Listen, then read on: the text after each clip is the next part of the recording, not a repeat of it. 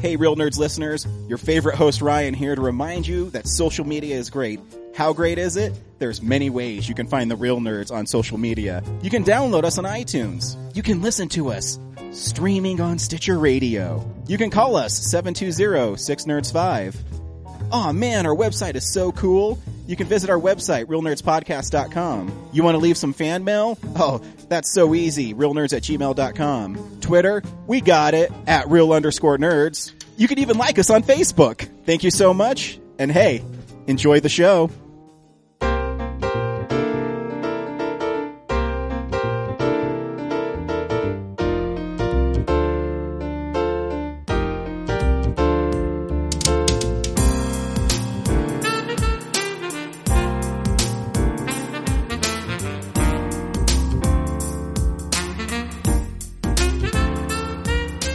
Welcome to Real Nerds Podcast, unofficially the official podcast at Denver Comic Con 2015, officially and beyond.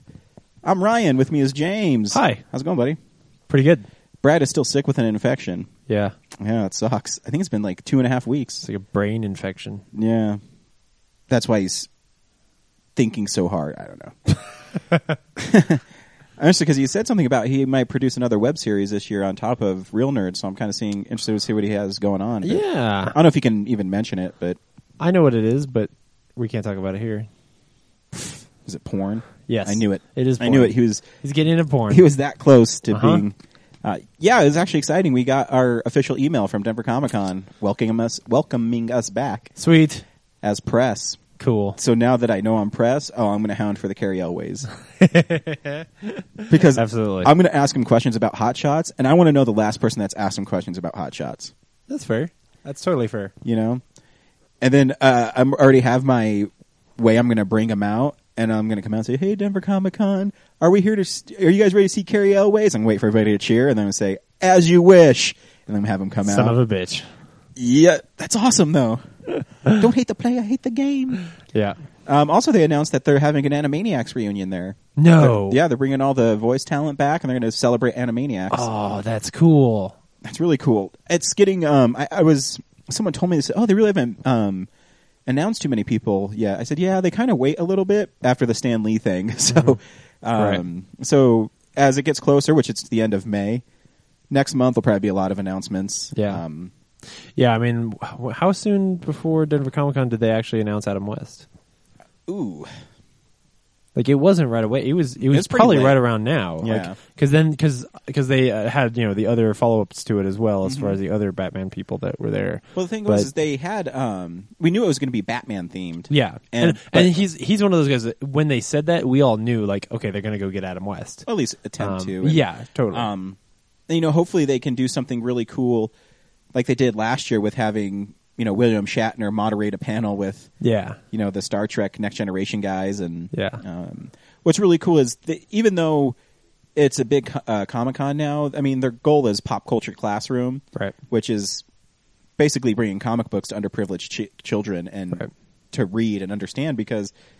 I, I, I remember comics helped me read and understand things and Mm-hmm. you know structure and stories and so it's a very important thing so make sure you buy your tickets soon because vip tickets sell out really fast Yes, and they as soon do. as they announce what your vip ticket includes Yep. they're going to be gone i mean we already know christopher lloyd's there carrie elway's already mentioned i'm sure they'll be included in like your autograph thing Mm-hmm. um, so make sure that you definitely get them as snatch them up as soon as you can because they will sell out Absolutely. for sure Right. we know that Even for general sure. admission tickets are probably gonna sell out again. So cool. Mm-hmm. So yeah, so make sure you log on to denvercomiccon.com, buy your tickets, uh, s- like them on Facebook, stay tuned to all their announcements. Uh, the Animaniacs thing kind of makes me excited. It was one of the Yeah. cartoons that I watched when I was a kid all the time. I I, loved it. I, I, even had uh, their soundtrack. And Oh, really? To this day, there's this. My aunt sent me this quiz on Facebook, and it says, "How well do you know the capitals of, um, of the United Uh-huh, States?" it's and 'cause I of can Yakko. s- I can sing sing that song uh huh. and find them all. Yep. Montpelier, which is up in Vermont. Yeah. And- It was so good. It was one of those ones that like I like my mom really liked Animaniacs. Like that was one of those cartoon shows that you could watch like with your kids and everybody would enjoy it just cuz it was it was genuinely fun and smart. Well, yeah, what's cool about it is, I mean, the story behind it is Spielberg wanted to use Bugs Bunny and Daffy Duck and all them and like, relaunch the Warner Brothers cartoons. Right. And Warner Brothers was like, "Ah, I don't know. And so he made Tiny Toons. And then along the way, he helped foster the idea of that these cartoon characters that are so crazy that they're locked up in the wa- the water tower, the famous water tower at Warner Brothers Studio, and they're only let out very rarely. And it- it's a cute little premise. I, I still remember the one where they go to a, a psychiatric office and Jerry Lewis is there. And he's like, Yep. "Oh, lady, sweet lady," and they're all running around being crazy like him. It's it's funny, and that's why you know people maybe you know I mean Jerry Lewis is a little before your mom's time, but maybe can appreciate Yeah. Oh, you know totally. the, the adult humor in it. Absolutely. Hello, Alamo Draft House. Is that what we're doing? Yeah, yeah, we're Ready? all set to go anytime you're ready. Hi, Alamo Draft House. This is Seth Rogen. And I'm Evan Goldberg.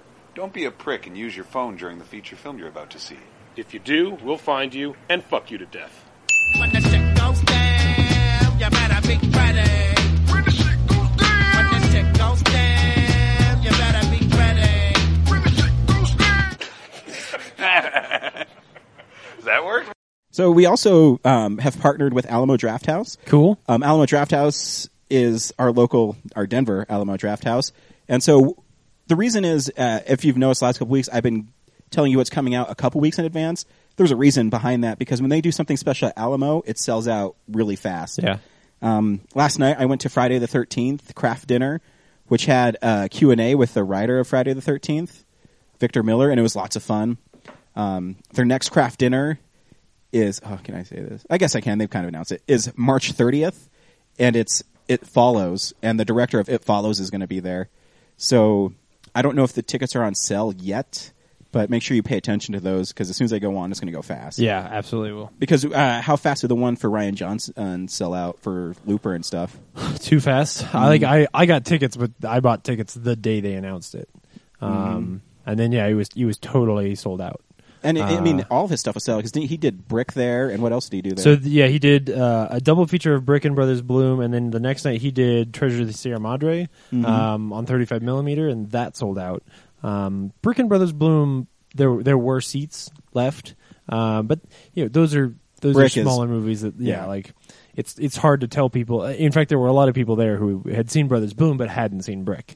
Um, so of course, which is the way Hmm. it's, you would know, expect it's it to funny be. is I've seen Brick, but I got Brothers Bloom on Blu-ray at Best Buy for $1.99 was going out of business up Oh, the man. street, and it's Yeah. still sitting on my shelf. I haven't watched it yet. oh dude, oh know. that's a great I know. con. Was movie. it number six on your 2010, Yes, 2011? it was like number four, and it's shameful that it was only number four because it's.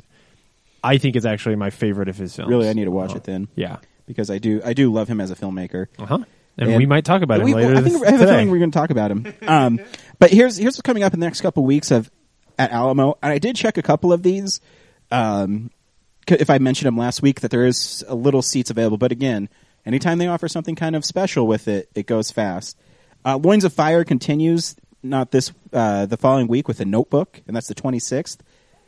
Uh, the Teenage Mutant Ninja Turtles pizza party, all you can eat pizza that we talked about last week, is the 22nd. Cool. Brad's going. I looked. I think there's like six or seven seats left. Ooh. So that's going to go fast. Yeah. Um, 90 sing along is the 28th. And I know those sing alongs are really fun. Uh, I haven't been to one personally, but I watched a video of, I think the Queen one they did last year, Oh, I bet that was crazy. and it was crazy. Um, and I don't know if it was the Denver one, but it was some Alamo Draft House. Um, afternoon tea, which I don't even. That's like know the what one where they do. show they show a lot of like British Yeah. movies. Uh, this one's Atonement, and that's the 29th. Cool. Uh, I, I'm interested because you know I like tea a lot. and, Uh-huh. You know, it- it's- Really, it I sounds have a fun. I have a show for you. Uh, is it Downton Abbey? It's called Downton Abbey. I watched a movie don't- with a guy from they- Downton Abbey. They don't drink a lot of tea in it, but they they do. I bet they do. They do talk about tea constantly. Um, and the last film in their transformations of March is their theme this m- month. Cool. Is Under the Skin, and that's also the 29th. Ooh, So uh, I might go see that on the big screen. I might. Yeah. I, I haven't decided yet. I need to. Watch, I have mean, Blu-ray. I need to. I, watch I own it, so I don't know. it. right, But I don't know. It's But it was also in your top ten, and you didn't get to see. it in yeah, theaters. exactly. That's where my I can't believe it was that so crazy. Mm-hmm. Still blows me away. I know. Hi, buddy. Kellen's hanging out. He doesn't have a microphone this week, but he's playing with his truck and a microphone cable in his Mickey Mouse overalls because he, he likes to party. Yeah. Very cool. So what we do every week is we go see a new movie and we podcast our experience to the world. Uh, this week we saw Run All Night, starring Liam Neeson. which isn't what we we had told you we were going to see last week. We were talking about Cinderella, but we're uh, Yeah, I, we each had reasons to push that back a little bit uh, and see it. My wife loves those kind of fairy tale movies. So uh, she s- mentioned she wanted to see it, and the last time my wife said she wanted to see a movie, and I went by myself, she's really mad at me. so I, I decided to not make my wife mad. Fair, Yeah. totally fair. And then uh, you're going with a bunch of friends, so Yeah, it worked out. So I mean, Run All Night, cool. So we'll we'll play the trailer, and also I want to play a scene from Run All Night. Okay. uh, the scene with him and Ed Harris. Okay. um, spoilers uh, during the the little review we do. We spoil the movie, so make sure you see the. mo- We'll tell you if you should see the movie or not, and then we'll spoil it. Uh, we also do movie news, comic book stuff, uh, what's coming out on Blu-ray, box office stats. Um, Kellen's getting a little restless. it's like ah ah. I just I, What's he reaching for? Uh, I don't know. He wants I don't know something where he's over there. he is going. He's going to the he's going to the soundboard. I know he is. going to the soundboard. He's like all I want to do is run your sound. Oh oh, do you just want my boot? Hang Nope. on one Nope. second. I'm going to go give him to my wife. He's doing all right.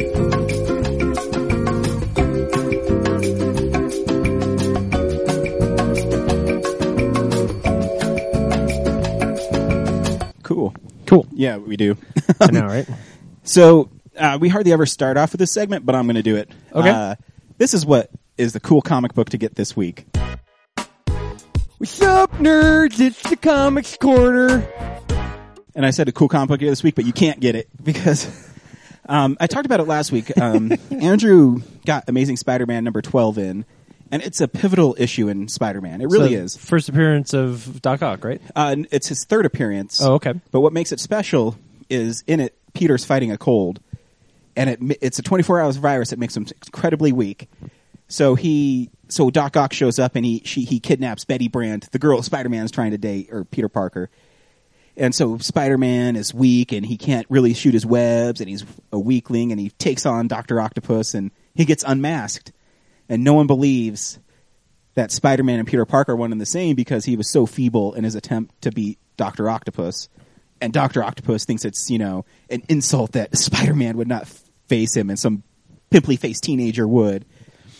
And it's a really big turning point in the Spider-Man mythos too, because Flash Thompson always gave Spider-Man a hard time, but Flash Thompson is also the president of the Spider-Man fan club. So I said Spider-Man, Peter Parker a hard time. So when he found out found out he was took on Doc Ock, Peter did. Uh, Flash was like, "Oh, you stupid puny Parker!" But his girlfriend Liz Allen dumps him and wants to date Peter because he sacrificed himself for Betty Brandt. And so it kind of changes the dynamic of the comic where people stop looking at Peter Parker as puny Parker and they look at him as a brilliant science mind and a guy who um, he's not a coward and he- Right. and not what he used to be. And it's uh, 19 issues later, they debut Gwen Stacy, and she also kind of has an arc where everybody picks on Peter, but she's harboring a secret crush on him, and so it kind of the building of those romances for him. And it's a, it's wonderfully drawn by Steve Ditko. Um, it's a hard comic to find, and when it was at Carl Quinn's Cards and Comics, I was going to get it. But I'm like, oh man, my wife's going to kill me if I spend this much on a comic. Um, I don't know if I should do it. And I was I was struggling with it all week long. And so I went back this week because the new Spider Man came out, and I always go there when Spider Man comes out. And Andrew's like, You have a mysterious benefactor. I'm like, What? He says, Yep, here you go. And someone bought Amazing Spider Man number 12. And through my amazing detective de- skills, it was you, James. And I, I really uh, wanted to. Th- I was going to spring it to you on the podcast, but uh, you spilled the beans at lunch. Oh, yeah, I, I didn't mean to keep it a secret. I w- when we left here, I just called Andrew and was like, "Hey, just put that in his box. Like, just just do that. Like, that's a thing that Ryan should have." Um, and because it just seemed like a shame for. Mm-hmm. Have you for ever seen the cover a of it? Really, no, I haven't seen Oh. it yet. Um, but it seemed like such a shame for a really nice copy of that to come through, and for you not to be able to go ahead and get it at that point. Um, so I was like, "Oh man, well, like, we gotta do something here." So I just called him. and was like, "Just, just let's just take care of this." Uh, oh man, it is an amazing shape, Right? Holy crap! And that's what I tell everybody. Wow. Colorado Coins, Cards, and Comics That's the place to go. is the place to go because And- it's an expensive book. And thank you, James. But no problem. Uh, it's worth way more than he sells it for. Well, and and not just that. I will I will be totally honest. Like you know, when I called him and told him what I was doing, he gave me a discount on top of it. Like even at the good price that it was at, he was Yeah. still like, I know what you're doing. I know why you're doing this. Like, uh, why won't we? But look, you know, there's do the the pages right aren't thing? ripped. Um, it Yeah, the has a colors little bit aren't of, the- bleeding much, of but- the run, but I mean, it's from 1963, Right, like so that it's 52 years old. is gonna happen. Yeah. yeah. uh, but I love it. I love when I open it; it has that old comic smell to it. Um, so that That's makes so cool. So uh, thank you, James, Hey, that Oh, no you got me problem. such an important issue. no problem. And when at I was all. there, he did get the first appearance of Doc Ock. he told me that. Yeah, that's right. Yeah. He told me on the phone. Amazing Spider-Man number 3 Oh. Uh-huh. is sitting in his case right now, man. and that one's in worse shape, and it's two hundred dollars more. Oh, Well, I mean, it's the third issue of Spider-Man. oh no, I I, I totally understand. Um, man, And it's look, weird- he fights he fights a lion and a Oh yeah, and a bear. That's because Doctor Octopus unleashes them from the zoo. Oh, of course he does. a gorilla, a lion, and a bear. Oh man, old comics are amazing. And it's interesting reading uh, that too because the artwork's good, but it's not quite there yet. You know what I mean? It's uh, Mm-hmm. Yeah. still really simple. It's like Spider-Man doesn't quite have an I- his movements down right, and so it's an amazing book. So thank you, James. It yeah, no uh, problem at all. it it made Oh yeah, my I, week. I s- I see what you're saying. Like the the poses that Spider-Man falls into are not quite the the traditional like like the um those iconic poses yeah, that you expect. because they're still trying to. I mean, this is he's only been out for a year. I mean, he's still Right. trying to find his his footing, right. his webbing, as they would say. Yeah, that's so, So, cool. Man, that's a Again, great thank you, James. Thank you, no Andrew. problem at all. Um, and Andrew was really sweet. When I didn't know if I wanted to get it, he's, he told me before I was leaving, he's like, Ryan, I really want you to have that book. So if you can work something out, you let me know. And I didn't have to because James worked it out for me. Yeah, it was an easy decision. Um, So this is co- so cool. I know Man. I, it's it's the best book from that era that I've ever seen. yeah, even the staples are in really good I, shape. like, really, the only thing I see is there's bunting on the bottom corner. But I mean, oh, that's true. They're ju- just that one corner. but, I mean, seriously, it's 52 years old. Who cares? Yeah, it looks like it's been in a box. Yep. Wow, that's really great. So yeah, so Andrew has a lot of great comics there right now. Um, I he I was just looking at some of them. Besides Amazing Spider-Man three, I mean he has this really cool. I think it's Hulk.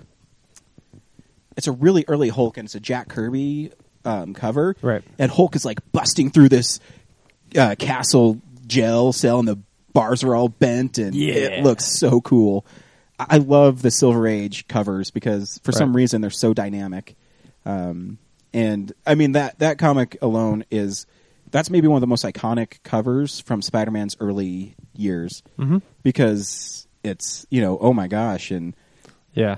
uh, and, and it's right it's at- just it's a it's a cool design for a cover too, like the It way is. he's bent and the way like the crowd and all that stuff. yeah Like, because you have it's a neat Jonah one. and there's Betty Brandt and the police officers and they can't believe it's Peter Parker yeah, and it, I mean this is re- a really big turning point in Spider-Man too um, because the issue before he fights Doc Ock as well but the following issue is the debut of Mysterio the issue after that is the Green Goblin the issue after that is Craven the Hunter so it, this is where Spider-Man really that's when starts it really started to kick off. kidding yeah. his legs and um, and that issue is an important issue in Spider-Man because Yeah. again it's a, it, it's such a great characterization of Peter Parker That's cool. so um, thank you James and that's No problem. I wanted to start with that to to show you my appreciation um, and something I never thought would happen and it was, It's it's well I deserved. didn't, when uh, Andrew gave it to me I didn't even know what to say because when he says a mystery benefactor I'm like what could he possibly be talking about you know Yeah.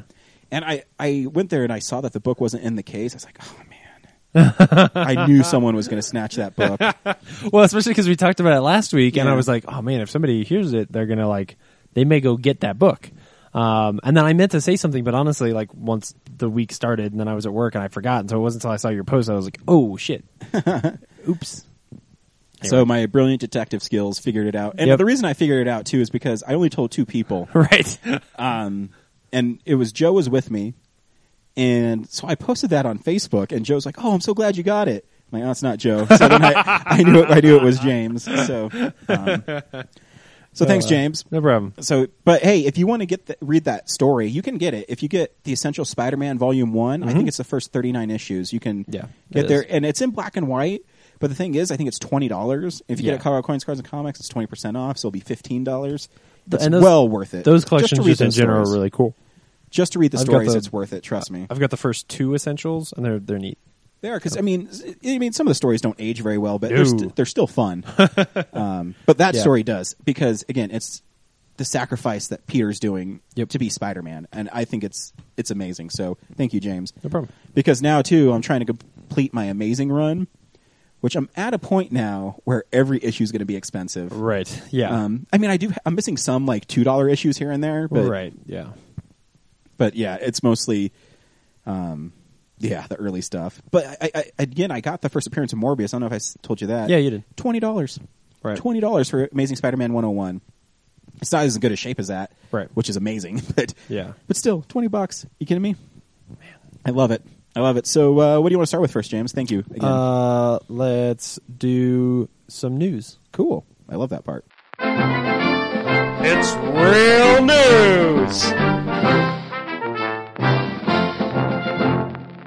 This week's fun. I had a lot of fun reading the news this week Yeah. because one, there wasn't any deaths that I could remember. True.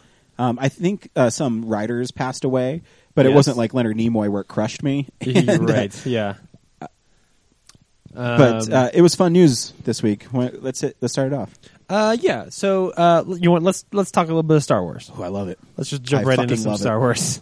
So um, I we- couldn't click on that article fast enough when I saw that they revealed the name of Star Wars. I'm like, click, click, click. Um, so uh, Star Wars Rogue One Yes. is going to be the first spin-off film that we get to see, uh, based on the script that Gary Witta wrote uh, like a couple years ago. It was one of the he was one of the first people who like got contracted to write for Star Wars uh, back Mm-hmm. when it started. I think at the time we didn't even know we knew he was working on it, but we didn't Yeah. even know if he was working on like one What of the we- main ones. Well, no, when I read this stuff, it makes me think that they have it's like a Marvel thing, and I think Yep. maybe Disney learned from it. Is they have this group of writers and directors and producers, and they all sat down. It's like, what do you want to do, and what can you bring? Right. And they all pitched their ideas, and Rogue One, like that sounds like a great idea. Here, Yeah. go make it, and then that's going to be our first spin off. Yeah. and because. Rogue One right away tells me that I'm going to get space battles. yeah, You know what I mean? well and and it looks like from from the concept art also like ground warfare Yeah. like you know like a like a more hardcore super 'Cause when's- action when's, kind of the, ti- movie When's the timeline? Is this between Empire and yeah I Return? think, uh oh oh oh i see what you're saying um that i'm not sure i think so because I think before- it's, between I, those I- two I'm- if I'm reading it right and how I think that's going to be, it's going to be the rebel assault on the Empire. Right. Parts of the story that are away from the main story that all the Star Wars fans have always wanted to be told to us. Right. You know what I mean? Um, so it's really cool, and I think the lead act is an actress. So uh, it's- yeah felicity jones Felicity Jones, she's pretty, and so Yeah. they're, um, yeah, so that's Um, awesome. And so let's see. Ba, ba, ba, ba, ba. I'm trying to look and see here real quick if it does say specifically, but just some of the concept art and the way that it, the stuff is designed, like it's definitely it's definitely mid uh, original trilogy, um, which is cool. And I forget what's- who's directing that. Uh, I don't think they have a director yet. Yeah, they do. They do. They have Gareth Edwards. Oh, that's right. That's right. I So the forgot guy about who that. did uh, Godzilla Yes. is working on that before he works on the next Godzilla movie, Yeah. and that probably starts shooting a couple weeks. Yeah. So the the interesting thing here for me, or the the big question for me is, right? So you've got the whole Marvel universe and how well that is doing. My curiosity here is whether or not there's going to be stuff here where they're going to try to tie things together. I think they're Like, going to. Even if you, and and I think it makes sense, and I don't even think it would be crazy to do like. Very similar to like a Gal- Guardians of the Galaxy kind of way, where this movie could be very standalone, Yeah. but the consequences of this movie Yeah. could impact or show up in the later trilogy, even though it's going to take place at a very different period in time. Yeah, and it, but because it, at least with Marvel, it's all taking place uh, i- chronologically. Yeah. you know, so we know the Guardians of the Galaxy is happening about the same time as like Cap. You know, maybe a little bit earlier, whatever, but still. They will cross over at some point. Uh, whereas here, whatever happens in this Rogue One movie is not going to, dir- like those characters probably can't show up in the, the new trilogy unless they're played by different older actors.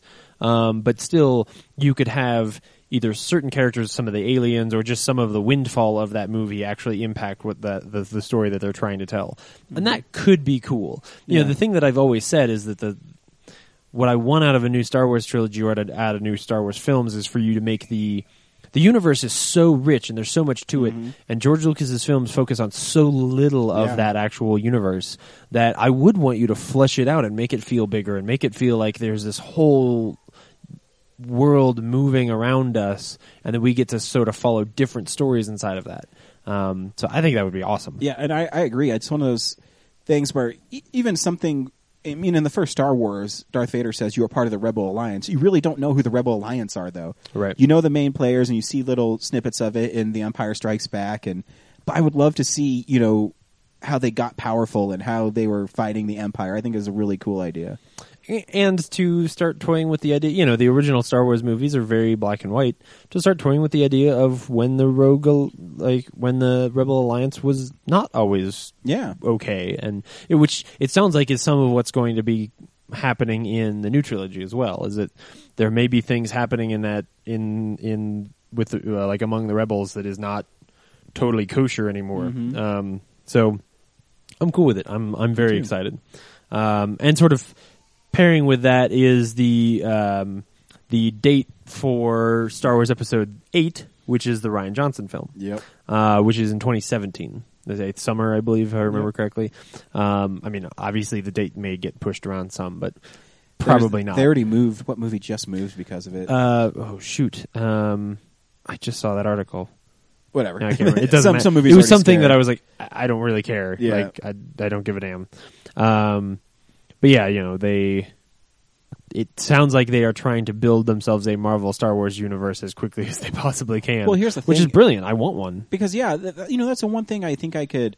I mean, it's cool that George Lucas took his time making the movies, but you have such a rich universe Yeah. that if I was Disney and I bought Lucasfilms for that much money, I'd be like, yeah, sweet. We're going to take what we know with Marvel and we're going to put these all out there. Right. Because I also read an article uh, about Disneyland and they're shutting down um, the huge part of Tomorrowland, which is the work, uh, World of Progress, I think is the huge Right. thing in the center. And a lot of people are almost certain that when they tear that down, Star Wars land is going to come up.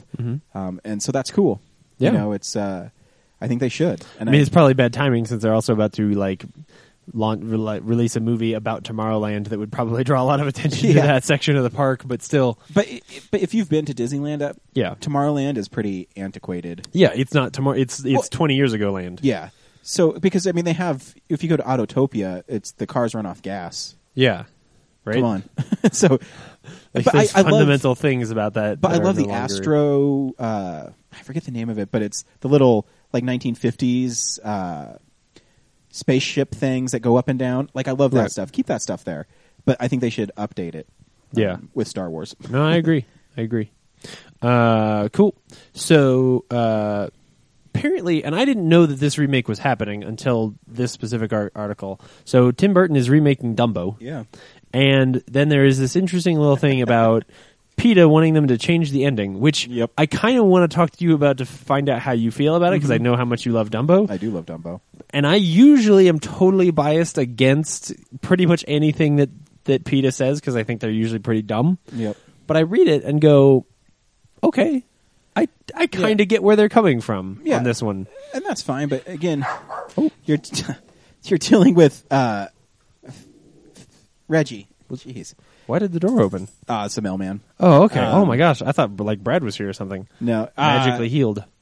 yeah, I, I mean, circuses are Well, s- so let me explain. So the Yeah, I guess- original, the, the you know, the original movie ends with Dumbo and his mom getting their own car in the like circus train, so that that way, you know, they can be together, which is their happy ending. Mm-hmm. But they are also still in the circus, um, and so they're saying like, "Hey, we'd like for it to end where like maybe they aren't in the circus anymore." Because circuses are bad. Yeah. Um, which, if you're going to tell that story to kids today, I mean, it's one of those few like things where I'm like, yeah, I I agree with you. Like, I'm a Yeah. Mm-hmm. guy who likes to. I wear a lot of leather. I, I do, but at the same time, yeah, I'm- I'm- circuses I'm, are I'm, dumb. I'm, in the same boat. I don't the, I don't mind PETA's message. I don't like how they go about it though. agreed. Totally Um, agreed. But two, I'm such a purist that you're telling a story about a circus elephant that is made fun of because his ears are too big, and he learns real confidence is within. Right. I mean, that's the story. Right. It's a simple story. It's a beautiful story. Um, there's there's I, I cry in that movie because it's it's it's a beautiful movie. It really is. Right. Um, I'm more worried that Tim Burton's making it than Yes. I am about the ending. But I, I agree. I think I think if you make an ending, that it would be fun if. But dude, it's so cute at the end of the movie where the train is going and Dumbo's flying on the outside of the train. Yeah. And I don't know. I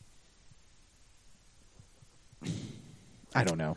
Yeah. I, I understand where they're coming from. I mean, I think it'd be a good message. Like, oh, they get free and they're able to do whatever they want. Right. But two, if you can, if you said it in the twenties or something, or the thirties, where it's you know made. Mhm. I don't know. I'm not one of those people saying when I watch the movie and I see Dumbo in a circus, like, oh, fucking circuses, Right. they're stupid.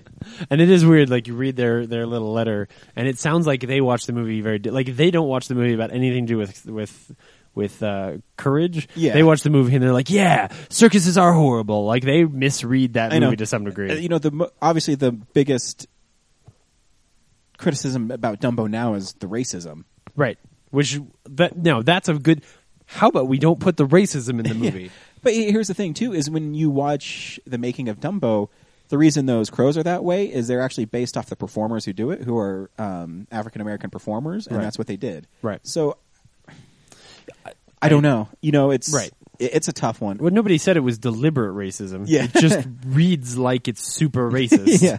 Like I ain't never seen an elephant fly. No way, no how. right. Uh, yeah, but again, I wouldn't mind if they like set them free. Yeah. you know, it's I mean, the truth is, here, at the end of the day, look, they're not going back and changing you. And this is how I feel about almost all remakes. They're not going back and deleting the old movie. Yeah. Most likely, he's going to change the movie enough anyway that it should be different. Like, Yeah. if you're if you just take the original Dumbo and tell me the same freaking story again, uh, I don't know that I care. yeah, and I don't know. I, when I see that, I don't know if Tim Burton's the right director for it. Yeah, I don't know. I think I, I, don't think know. I think, I he think just they grabs think that he stuff can and- maybe do the elephants on parade thing.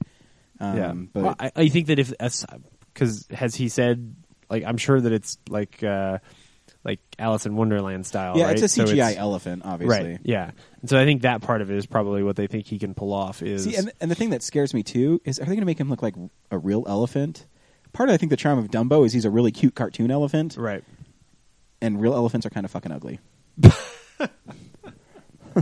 No, Yes. elephants are elephants are adorable, the and way they're that- mean too. The way that like I just uh, watched a croc. manatees. I just watched a croc hunter, Yeah. where he's in Africa and the elephants keep on like charging at him, Yeah. and he's like a couple hundred yards away, and he says, "Don't get close to him." yeah, they're they're big and scary. Yeah, You know, yeah. Anyways, but yeah, I, I it's his vision. If he wants to change it, I would not change it because Peta told me to. Told me to though. I'd be like, "Fuck you, dude! I'm making the movie how I want to make it." right. I think you t- you change it because you have a story you want to tell. Exactly. Yeah. Don't change it because you feel pressure from some stupid Yeah, charity. What are they? What are I they would even agree. called? Either an, An activist activist group, an activist society, group. I don't know, whatever. Whatever. They're the Send me your hate mail, association. PETA. yeah, they're an association. Um, how about some sequels? Cool. How about Frozen Two? Yeah. Yeah, I don't know what the story they're going to tell, but sure, why not? I don't either, but I'll probably be there. I love that universe, so yeah, I hope that the songs aren't as catchy next time. Can I? Is that a fair thing to hope for? I, I hope that they're well written but immediately forgettable. no, I doubt it. I think it'd be fun if they told a story with Olaf, Yeah. you know. Oh yeah. Yeah. Yeah. but- Yeah. You're gonna end up telling some kind of story about "Oh, we got to save Olaf from summer. Yeah. Oh. Oh, because he wants to go to Hawaii. Oh. um, all right. So uh, Fargo season two has got some casting as well. Um, where they cast the the woman who played the mother in How I Met Your Mother is Yeah. going to play the mother of the character that everybody knows and loves from the first season, uh, which means or indicates that there's that this season is going to take place significantly earlier than the year. was gonna say, than she's pretty young. the Last season, yeah. Oh yeah. Um, yeah. So Will Arnett is going to take uh, Keith Carradine's role, um, or is going to play like the Keith Carradine character when he's much younger. Um, or not? Did I say Will Arnett? Mm-hmm. I, s- I meant. Um, uh, oh shoot! What's the guy? Uh, the guy from Watchmen. Um, anyway, um, Oh. the guy who plays Night Owl Gosh darn it. crap. I didn't write Patrick it down. so- Wilson. Patrick Wilson, right. Um, so I, I I think it's interesting because that means that the movie's gonna or the show's gonna take place like in the 80s or late 70s. That's cool. Um, so that seems cool. Like drastically changing. It's an it's a neat way for you to keep us close enough to those characters that you could actually have them pop back up. Like you could theoretically you could have that main character from the first season that everybody loves so much show up again.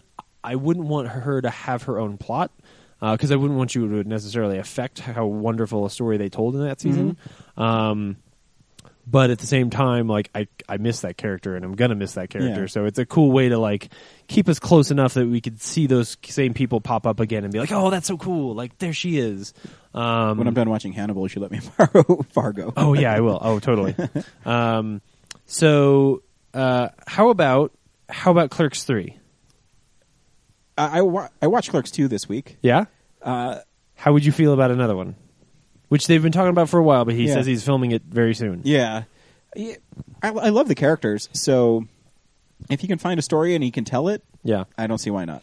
Yeah, I mean, at the end of the day, like, Because I was I actually don't- going to bring that up because I read the article and then I was at I was telling you earlier I was at the Barnes and Noble in Littleton and they have like these back catalog Blu-rays because they probably never sell Mm-hmm. and they have Clerks two there for seven dollars. shit. So I'm like, okay.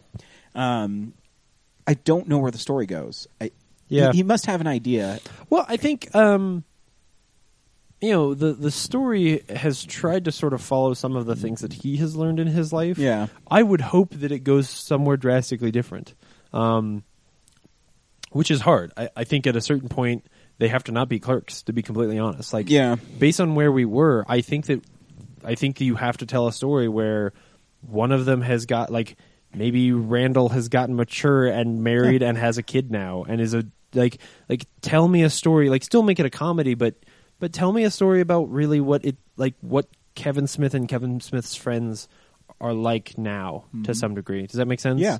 Um, because what was cool about what was cool about Clerks was that if you lived that life, it struck very close to home. And Clerks 2 doesn't, I don't feel, do that. Clerks 2 is those characters when they're still stuck, but it frees them by the end. You know, like nobody, nobody who works at a fast food joint necessarily looks at Clerks 2 and goes, oh yeah, that's totally what my life is like. Well, no, you're in a very different place. Actually, if you work at a fast food joint, you're closer to Clerks Yeah. uh, Clerks Two is very specifically about a that that kind of person when they are stuck and can't move on. Mm-hmm. But those characters get freed of that by the end of the movie, which is part of what's so great about it. So I think you've got to put them in a place that is more Yeah. more where And- and those I guess- characters could or should be in their life. You know, I think you're right. I think you have to challenge him. Right. You know, challenge him a little bit. Right. But he must have an idea. I don't. yeah, I don't know. He's going to 'Cause- go because at the end of Clerks two, is they buy the quick stop. So right. You know, I mean, if they Um, had Alec Baldwin show up as an evil corporation guy who wanted to buy Yeah.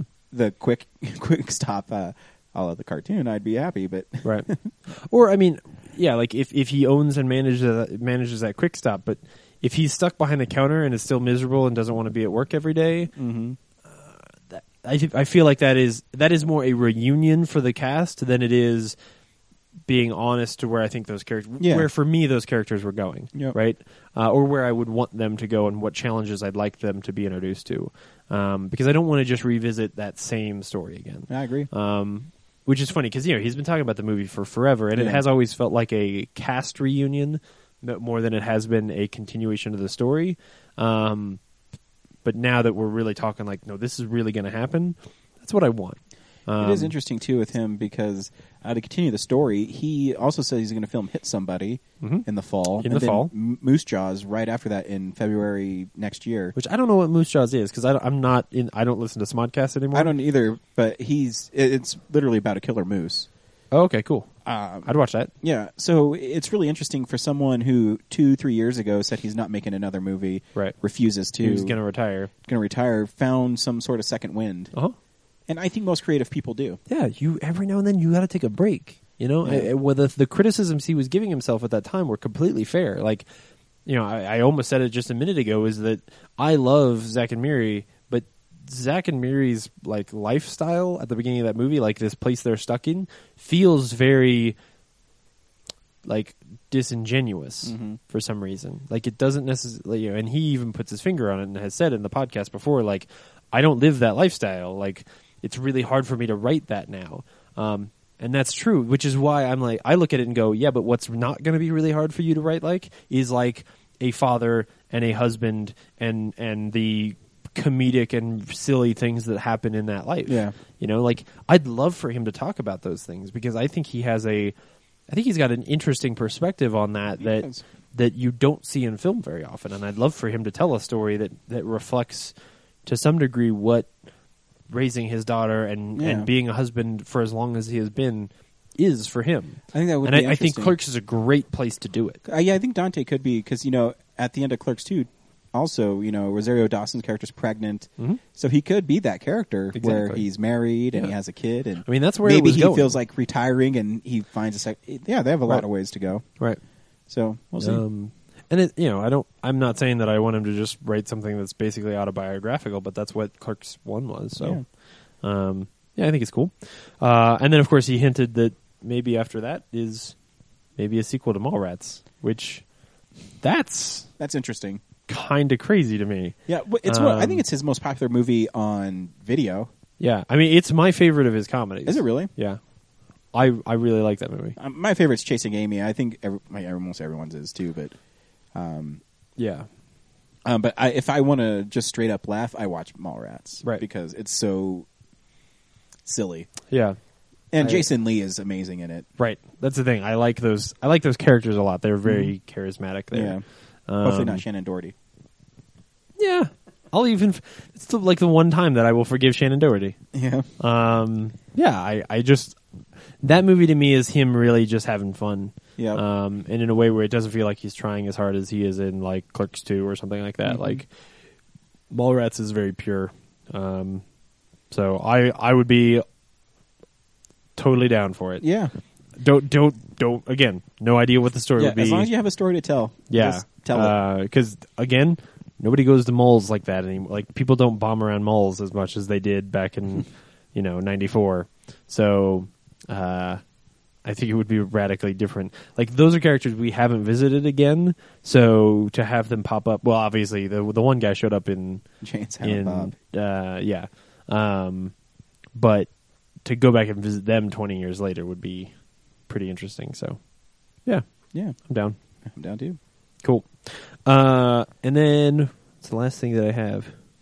Oh, uh, last thing that I have is that uh, Showtime now has announced that they're also going to have a streaming only subscription. So, uh, just as predicted, Mm-hmm. like we, the end of cable is on its way. I mean, it's still going to be some years before it happens, but the fact that you can start to a la carte get the kind of streaming content that you want means that, like, the lifestyle. I like I have cable, I just don't I don't go out of my way to watch cable Mm-hmm. that much, and that's going to continue to be very easy for me to do. And I think it, it's a natural progression too because these cable companies. I mean, I have cable obviously as well. Right. I used to have Dish, but Dish would periodically drop channels because they couldn't reach an agreement.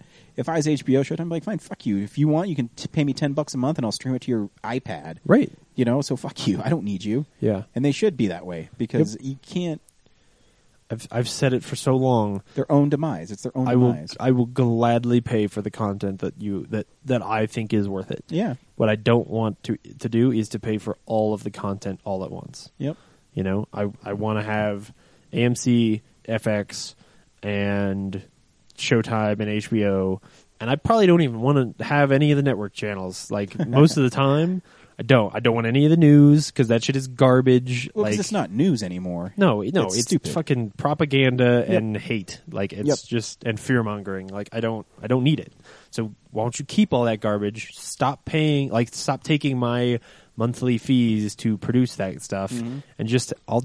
I know I'm going to end up paying more. That's the thing. I'm well aware that if I pay 15 bucks a month for HBO and 10 bucks a month for Showtime and 10 bucks a month for AMC, Does it matter? I'm going to pay more. I would rather pay for it. Right, exactly. And at least then I can start negotiating with those people. Yeah. like, because if I don't like it, fuck you. I- I'll stop subscribing to it. right, the cable companies are middlemen. Yep. I don't like paying them. Yep.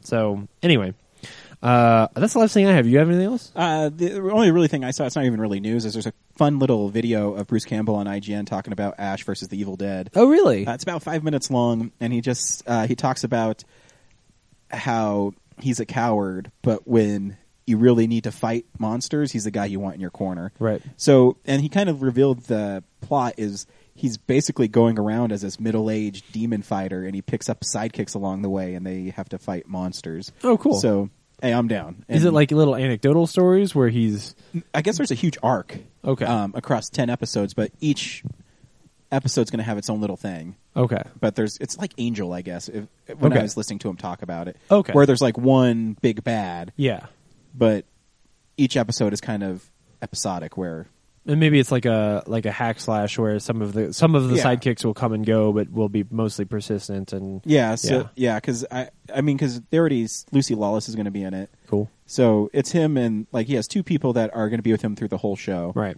And then I think they're going to have, like you said, like Lucy Lawless is going to be in a few episodes, and Right. it'll be fun. Cool. I Very tell exciting. everybody if you really wanted an Evil Dead movie, this is way better because Totally. you're getting 10, 30 minute episodes. Yeah. So you're basically getting two movies Yeah. and you're on stars. And it it sounds um it sounds like it's going to be fun in the way that, Mm-hmm. that you might not be able to get away with in a TV show or in a movie again. Yeah. You know. And, and it was funny. He was talking in the interview. He said, you know, um, the, the, the problem is now is Sam Raimi, and this is no knock against Sam Raimi, is he makes Oz, Spider Man. right. He doesn't make those kind of movies anymore. Right. He may, he may drag me to hell because if you listen to the commentary, he actually kind of got suckered into doing it. Yeah.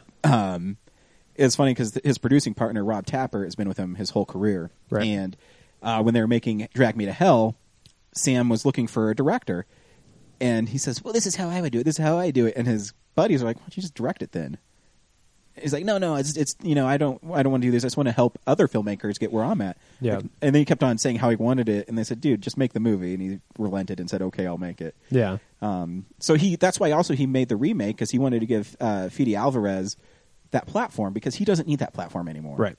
Um, and so Bruce Campbell was talking about that. And he said, and we made the remake. We're like, okay, you know, the fans really want a remake, so here it is. Here's what this is remake, and it's really good. But then we found out people just want this bonehead ash. So Right. uh, that's the kind of their motivation thing. And he's like, I and I got tired of doing it because Sam doesn't go to conventions, but I do, Right. and everyone always asks me about Ash. So it's kind of his way of pleasing fans. Um, Mm-hmm. Right. So that it's fan service is great. Yeah. I'll take it. and it's a cool option because that way you can dip your toe back into that character, but not commit in a way that like. Mm-hmm. And he also you can said- do some mo- you can do some TV shows or do a season every now and then if you want to, or if you want to continue it. But if you i- if you had done a movie and let's say it blew up and was really popular, shit. Mm-hmm. Now, like, not that anybody begrudges the money, but at the same time, at his age, like he's he's he's comfortable. He's doing just Exactly. fine. Like, if he doesn't want to play Ash the rest of his life, like, and as- he said something interesting too. He said, you know, Ash really only says like 30 lines of dialog So you really don't know who Ash is. Mm-hmm. Right. But now we get to find out who he is Yeah. because now it's, you know, 300 minutes Yeah. of Ash. So it's it's really interesting. I'm interested to see what they do. yeah, that'll be cool. Cool. Uh, what we've been watching? Cool.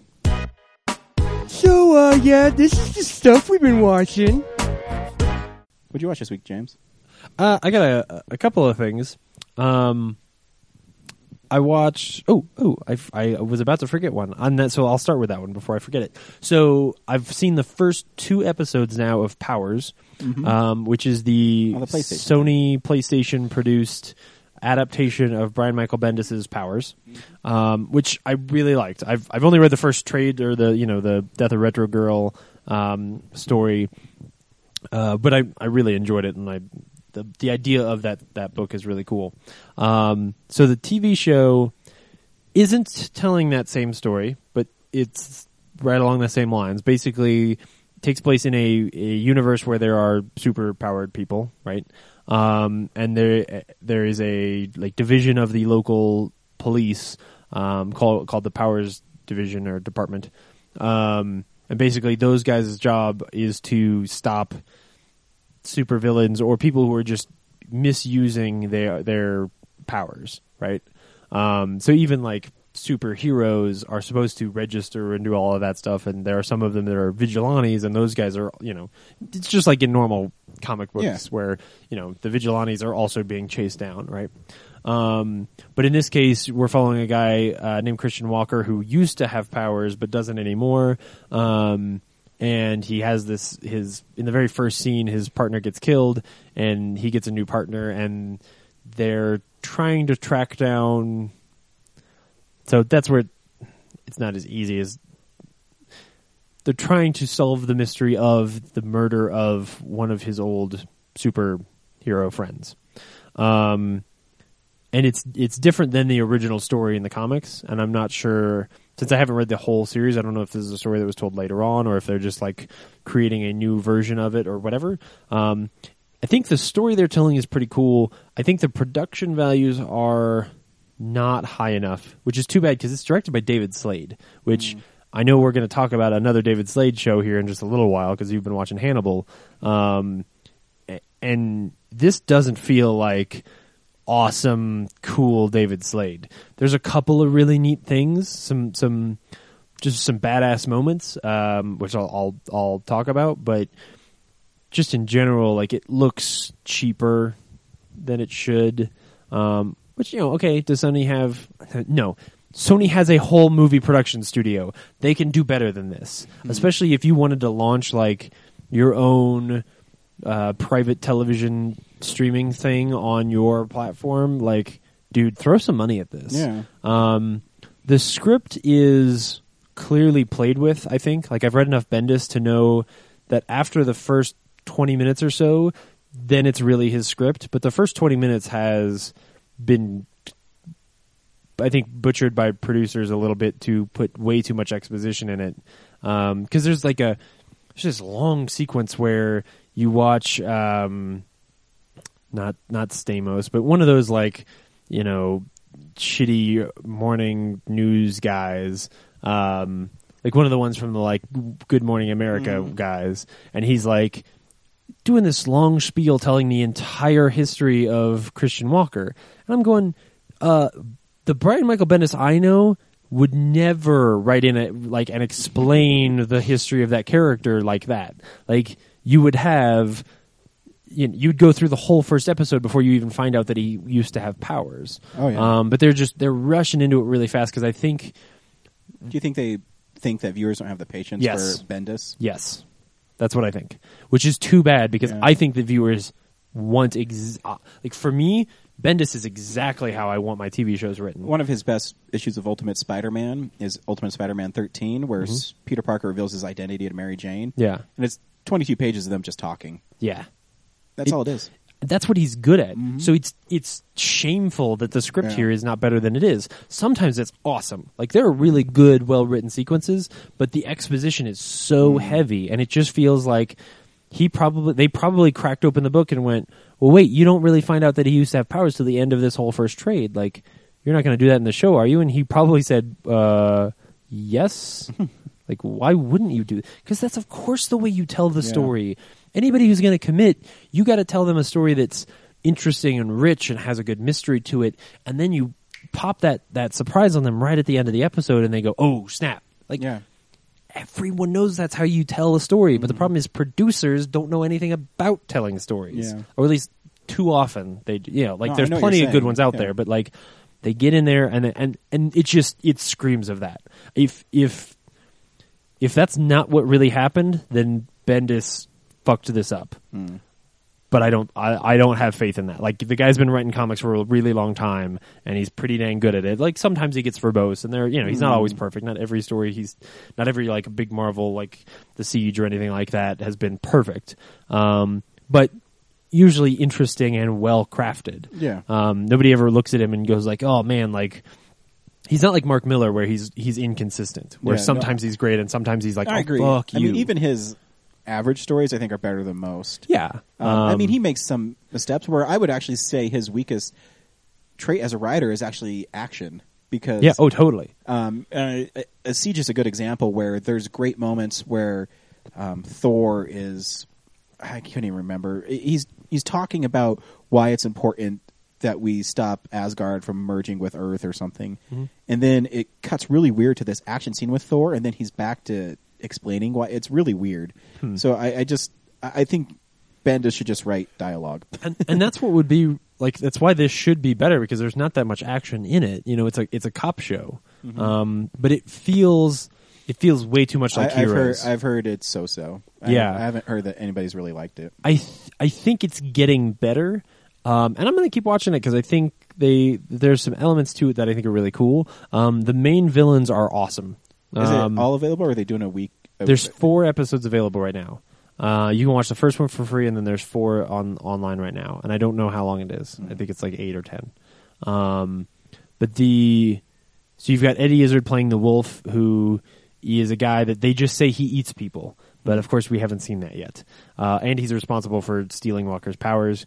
Uh, but the really cool one is uh, really just in general, it's this main other villain and sort of his henchmen that are what are that are what's really exciting about the show, uh, because they he's a you know guy in a suit, like basic looking villain, um, but he his superpower is teleportation, like a like that blink power, Mm-hmm. you know, um, and a just the way he uses it is really cool. Uh, the f- he kills somebody with it at one point because apparently he can decide what to blink and what not. So at one point he like he likes to put his hand around a person's neck and then blink their head off with him Very cool. wherever he's going, um, which is a really cool shot. Uh, and then at the end of the first, at the end of the second episode, there's this really awesome moment where he he appears in Walker's uh, bedroom and is sitting there and is talking to him and is like, "Hey, look, I will leave you alone if you leave me alone." Like, because we know he's setting something up. Um, but he so he goes to Walker and is like, "Look, I won't. You don't have powers anymore, so I'll leave you alone if you leave me alone, right? And there's this really cool, like tense scene where Walker's got his gun on him, and Walker pulls the trigger, and the guy blinks away like at the same time, and it's just the way it's shot, like it it works. Um, so there's like that guy, and then his uh, his main henchman is a guy who just can duplicate himself. Um, and there's a scene where they they get this piece of evidence, and the guy who can duplicate himself gets it, and immediately like splits into eight people, and so you don't know who has it, and the one the one that gets that has the piece of evidence like runs away really quick. Um, but it's just neat, you know. Uh, those villains are pret- are pretty cool, and then the the underlying tone as well that I've I've skipped over is also the um, there is this little girl who's a wannabe. She she wishes she has powers, and she keeps saying she thinks she has powers. She just hasn't re- like unleashed them yet. Um, and but she's desperate to have superpowers, and there's a lot of people like that. And that that theme is really cool, and I want them to play with. Is this idea of um, you know the same thing is sort of true in X Men of you know how come some people have powers and other people's don't, and ha and why is that fair? Um, so that part of the story is really exciting to me. Um, so th- I think for those reasons, I'm going to keep watching it. Uh, I think Charlotte Copley is actually pretty good. I think the the other woman who's his partner is not great. Um, but again, I I think it's something about the way that it's written and, and then just generally the production values that just is holding it back. Um, but to remind me what real bad is like, um, something else that released this week is a TV show called The Neighbors. Um, which I don't know if you've heard about this, but it's on Hulu Plus right now, and you can watch it. I think there's like four or five episodes on there. Uh, and The Neighbors is written and directed by Tommy Wiseau. Uh, Tommy I've Wiseau not heard of this, but I, of The Room. I do know who Tommy Wiseau is. Uh, dude, you should watch this thing. I don't because it's a it's a it's a piece of shit like I've never seen. Why would I want to watch? Like because I want someone to explain to me what's going on. I think he thinks he's It's- making it's on Hulu. yeah, it's on Hulu, and I think you may have to have Hulu Plus to watch it, Mm. which seems weird. Um, I think he thinks he's making The Office. It's I've basically heard of this. it's basically like an apartment building, and Tommy Wiseau plays two characters. He plays, and the first scene is him playing two characters. So he cuts back and forth and has some other, per- and in bo- and both characters wear horrible wigs. Um, so he has, and he does that so that somebody else can play that character in the cross shots, right? And um, and one of the characters runs this apartment complex and is going on vacation, and so the other one, Ricky Ricky something, something that starts with an R. Um, uh, he's hiring this guy who's like a, com- I guess supposed to be like a complete flake and dumb or whatever, and he's going to hire him and he's going to help out running the whatever. And every scene is every scene feels like they sat down and said, "Okay, the point of this scene is to say X, Y, and Z," and then they improvise the whole thing. Is it a but comedy? sh- sure, you don't know. All right. Sure. I think it's supposed to be. Um, I, I can't even tell you what the story is because there isn't one. There's just scenes that don't go anywhere and aren't connected in any way. Um, there's there's a scene, and I think they only have like three sets, and they might all be the same room.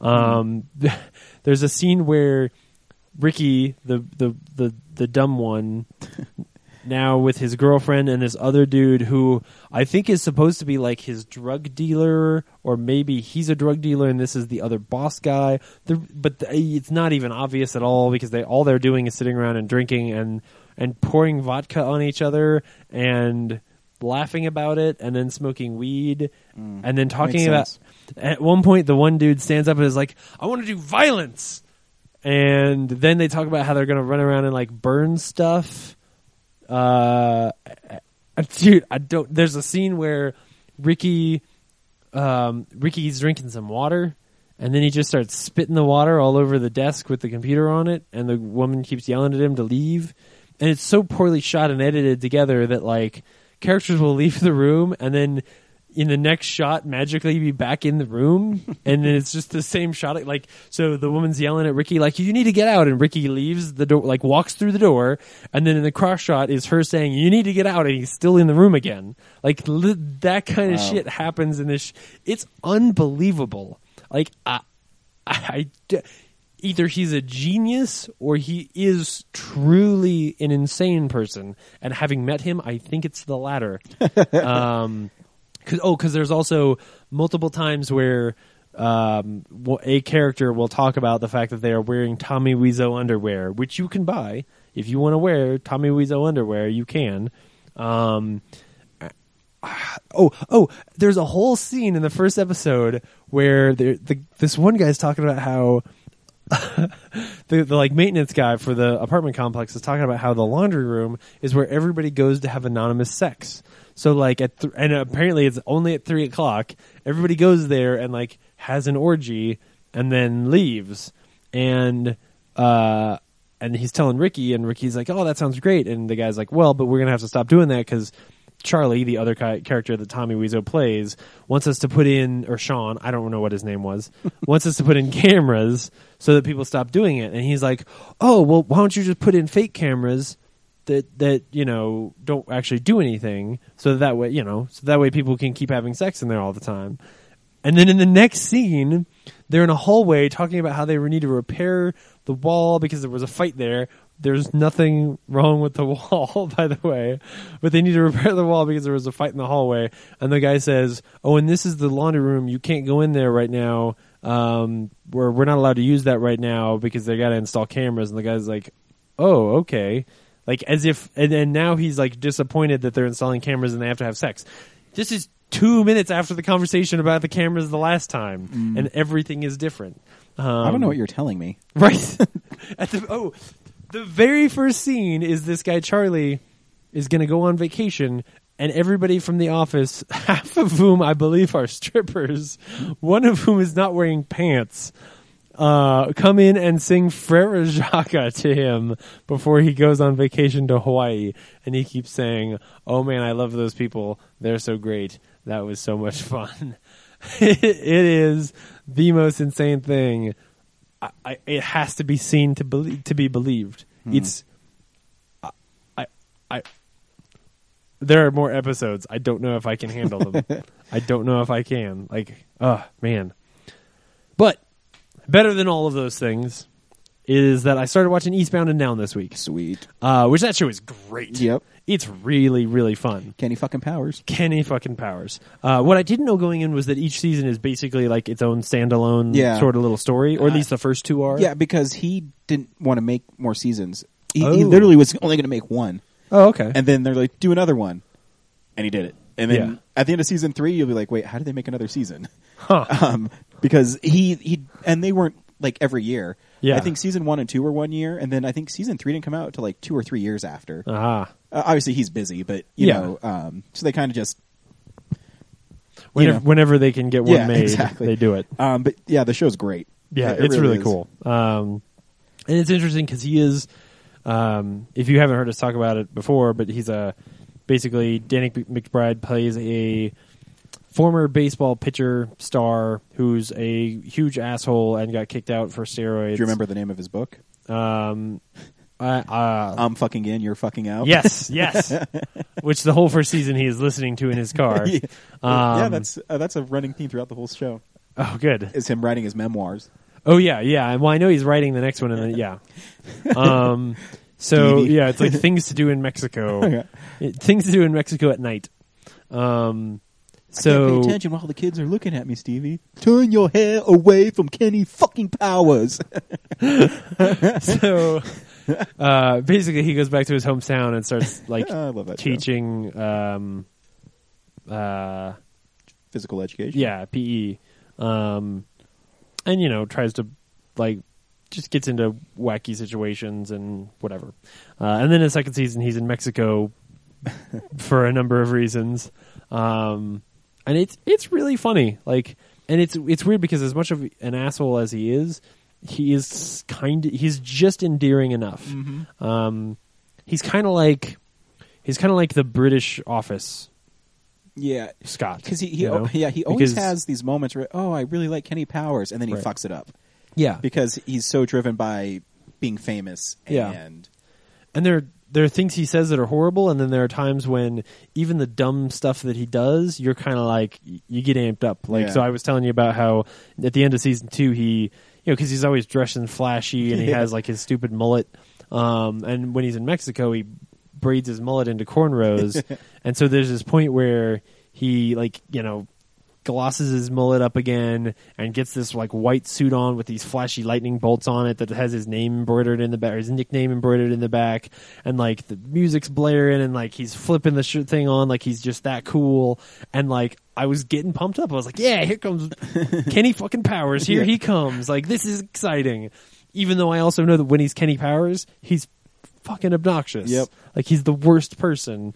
Um, but there's something I don't know yep, there's something uh, attractive about and that it character. has funny moments in it that are really clever. I Yeah. mean, and it, they're, they come by really fast. In the first season, I think it's the first season, he's trying to yeah, because he's trying to rediscover his fastball. Yeah. and he's in the back with his nephews, and he throws one really hard, and he like destroys a statue, and he's like, he's like, I meant to do that because you, cause I did that for you. 'cause I hated that. I Yeah. hated that water. Um, water fountain or something. yeah, yeah, I and did he's that like, for you. 'cause know, I- I did that because I knew, even though we never talked about it, I knew you hated that. And the thing is, is he's so bad right now is that he can't control it. But Yeah. I mean, there's just funny little moments like that throughout the whole show. It's really good. Um, so if you've got Amazon Prime, it's on there obviously because everything on HBO is. Uh, so check it out. It's You should. it's totally worth it. So uh, anyway, that's everything. Cool. Um, I already mentioned I watched Clerks 2 this week. Yeah. Um, it's funny. Yeah, There's some really funny moments in it. I don't think Uh, the Donkey Show's funny. Never have. Nope. uh, I think the the Donkey Show has one funny line Mm-hmm. is when Randall, uh, Randall Dante's fiance comes in and he's like, "Ooh, cake," and Yeah. that's funny. But yeah, other than that's meh. Yeah. Uh, but I mean, you know, panty troll or pussy troll is funny. Um, but they- when they talk about the difference in Lord of the Rings and Star Wars, is I was just really gonna say funny. that that part's not funny. really. Yeah, I don't- Uh, no, I just like it when he's like, I made that dude made fun of the Lord of the Rings release so bad. I made some guy barf. Yeah. Where's uh, the mop and bucket so Elias can clean it up? yeah. uh, it's just funny. Yeah. Um, yeah, I, I, I think, yeah. And then Jay I think the Silent Bob end were of good. that movie, like the last scene in that movie when they're in jail, is one of the best scenes he's written. Oh yeah, Um, so it it gets a pass for me on that. Yeah. Like, and, and I thought I like I, it's not that I don't laugh at that movie. I just that movie when it's when it's trying to be funny, that movie's trying too hard. Mm. For me, the funniest parts of that movie are Jay and Silent Bob. oh yeah. Like you know, when when he does um, Wild Horses and that kind of shit. Like, well, I mean, ugh, and it's oh, man. the way Jay delivers the lines too, because Yes. it's, um, he said he's talking about how he's never done anything with his life. He says, you know, what if I want to be an astronaut?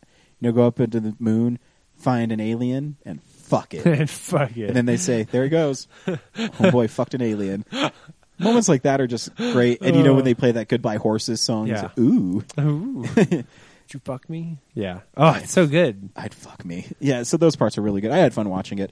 I, I rewatched Blades of Glory again. I was Oh man, I haven't seen know, that has since that- theaters. I was at Target or Best Buy, but they have like a four pack of Will Ferrell Blu-rays for ten bucks. Huh. And Blades of Glory was one of them. Sure. So why not? And it's a bizarre movie. Yeah. It- it's really funny though. It's it's because it's like they're making fun of figure skating, but they're taking it really seriously. hmm I don't know. It, it's it's really. It, I think it's really funny. And then there's, I mean, there's a part at the end where him and Jimmy win the gold medal, and then Colin uh, Will Ferrell's, "You want to get out of here?" And he says, "Now." And then they glide away on their spark sparkler ice skates out of the arena and into the sky. And you're like, "What the fuck just happened in this movie?" Yeah. And it's a definitely a Will Ferrell movie where it's really funny, but it's really bizarre Right. Uh, and Craig T. Nelson's really funny in it. And in fact, watching it again, and maybe because it's on Blu-ray, I noticed stuff in the background more. Is Craig T. Nelson's character is actually gay with the dancing instructor? Hmm. In the background, there's like pictures of them together and paintings, and like a s there's a a stained glass window of them holding hands. And I never noticed it before. That's it's funny. just again because Will Ferrell's movies usually have this underlying current of bizarreness to them, Yeah. and it it just stood out to me. So it's a funny movie. Um, if you're at Target, it's ten dollars for that old school, the campaign, and semi pro. Which I haven't seen semi pro since it came out, and I don't remember liking it very much. But yeah, I never saw it. uh, old school and the campaign are worth ten bucks to me. So Yeah. uh, I also got Jonathan Tiersten's new movie is available to rent on Amazon Okay. for $1.99. Um, it's not worth it. Hmm. Um, and here's the thing: is it's not Jonathan's fault or Felisa Rose, who is um, Angela in Sleepaway Camp. She's Yeah. in it as well. Um, when you watch a low budget movie, there's certain things you can get away with, and I'll forgive you for, and there's certain things you can't get away with. Yeah. I think the most important thing is, and this is to everybody because we make low budget stuff. Right. If you can't get the sound right, don't make the movie. Yeah. Uh, in 90% of this movie, you can hear the background noises more than you can hear the dialogue. Ooh. That's bad. Yeah. The director also makes a huge mistake of making him. It's a slasher movie, so it starts off. There's oh, in most slasher movies, there's always a prologue where people are going somewhere and they get killed. Mhm. Um, in this, he makes himself one of the first victims, and he can't act. So right away, you're sucked out of the movie. Right. because he I mean and it's it's bad line reading. It's it's worse than like what we do. Yeah. So he'll say stuff, "Oh, I for it's literally I think there's lines, "Oh, I forgot my condom in the car." and here's the thing is he's going to have sex with his girlfriend in the water. Uh, condoms don't work anyways, and I know people don't in, in the water. I know, you know, lodging sometimes horror movies doesn't matter, but stuff like that takes me out immediately. Right. Where any s- smart person would be like, "Dude, you can't use a condom in the water anyways."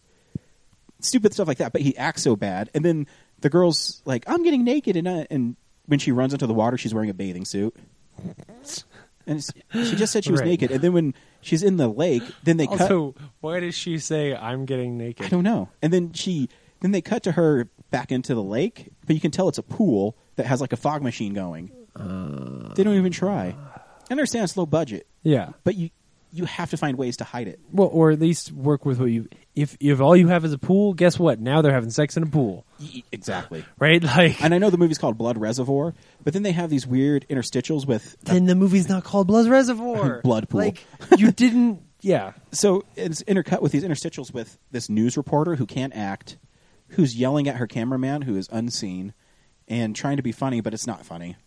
Um, then Jonathan shows up, and it's it's really interesting because the editing, the sound, and the direction of this movie are horrible. But I know working with Jonathan is he knows where the camera is, and he knows he's obviously a professionally trained actor, so he knows what to do. Yeah. So it's interesting watching these amateurs who don't know what they're doing and then have him come on and recognize where the camera is, how to read lines. And then it takes you out because the people can't hold a candle to him. Right. Mm, I'm not saying that he's you know the greatest actor of all time. I'm just saying that it, there's a huge disparity between the two. Right. And there's a scene where in it he plays an FBI agent who's looking for this person who's killing people on this reservoir. And so he comes in, he says, Don't go there. You know, there's a reason this is no trespassing. I'm looking for people. And they say, Oh, whatever, dude. And he doesn't reveal that he's with the FBI at first. Um, and so they, he goes away, and then they do a scene next to a waterfall where all you hear is the waterfall. And so people are talking, and it's, it's like this. Can you hear me? Uh, Barely, right? Yeah, but barely. Yeah, so that, that's the dialogue that you're hearing, Right. but with a waterfall that's obnoxious. Right. And I'm watching it the whole time. I says, you know, I know you have no budget, but if for some reason, if you're the director, like, uh, like when we make low budget stuff, we have headphones on, Right. and if I hear even even hear the hum of like fluorescent lights, they say, hey, dude, let's cut this because it sounds horrible. Right. But you're sitting there and you can hear Or- the waterfall Or and. at least know that you're going to have to shoot it in a way that you can ADR it later. Exactly, and the whole time I'm thinking, I says, "Dude, just move the location." Right. Obviously, this location doesn't work. yeah. but it, it wouldn't matter anyways because they'll they show parts where they're on this trail and all you hear is like the the stuff in the background. It's so distracting. Right. So, anyways, then Jonathan shows up. I don't know what dialogue he's saying because I can't hear him. Um, and then it just collapses. Like it's really bad. And it's funny. I I wrote a review of it on Amazon, and I gave it two stars for Felissa and Jonathan because they were in it, and they're and she's really good. She's really crazy in it, and Cool. She goes off the deep end, killing people. It's cool. Um, so I said, hey, She's done that before. yeah. I'm like, they're real I give two stars for these two people. However, and I wrote this paragraph about how if you're making a movie, you better make sure it sounds good. Yeah. And I've already gotten 10 people think my review is helpful um, from keeping people. And I want to support Jonathan. I really do. Yeah. But, um, yeah, it's not good. If yeah, I mean, I can, only, I can only do so much. right. Um, Yeah, somebody else needs to support him too by letting you actually hear what he's saying. yeah. I- I'm only going to mention this really quickly. The Walking Dead's really good right now if you haven't been watching it. I haven't been. um, they make it to Alexandria, Ooh. and uh, Rick shaves his beard, and uh, you Cool. know he becomes the cop. If you've read the comics, Yeah. and they don't have very cooking much. along. Yeah, they don't have very much zombies in it, and right now it's just Rick not trusting people. Yeah, and the scene that everybody's talking about from last week is Carol. Is it's it's a great character um, Archie's having right now. She's playing stupid, like she doesn't know how to use a gun. She's like this. Oh, I'm, I was saved by Rick and all these people, and I miss my husband, and so she's like playing it so people will trust her. And so she sneaks away to steal guns from the people because they have to check the guns in at the thing. And she and this kid follows her in there, and she walks up to him. She said, "I don't want you to tell anybody that I'm here, and I'll bake you all the cookies you want." And the little boy says, "Well, I have to tell my mom." And she says, "Okay, you can tell your mom, but then one night when you go to sleep, when you wake up, you won't be in your bed. You're going to be out there, tied to a tree."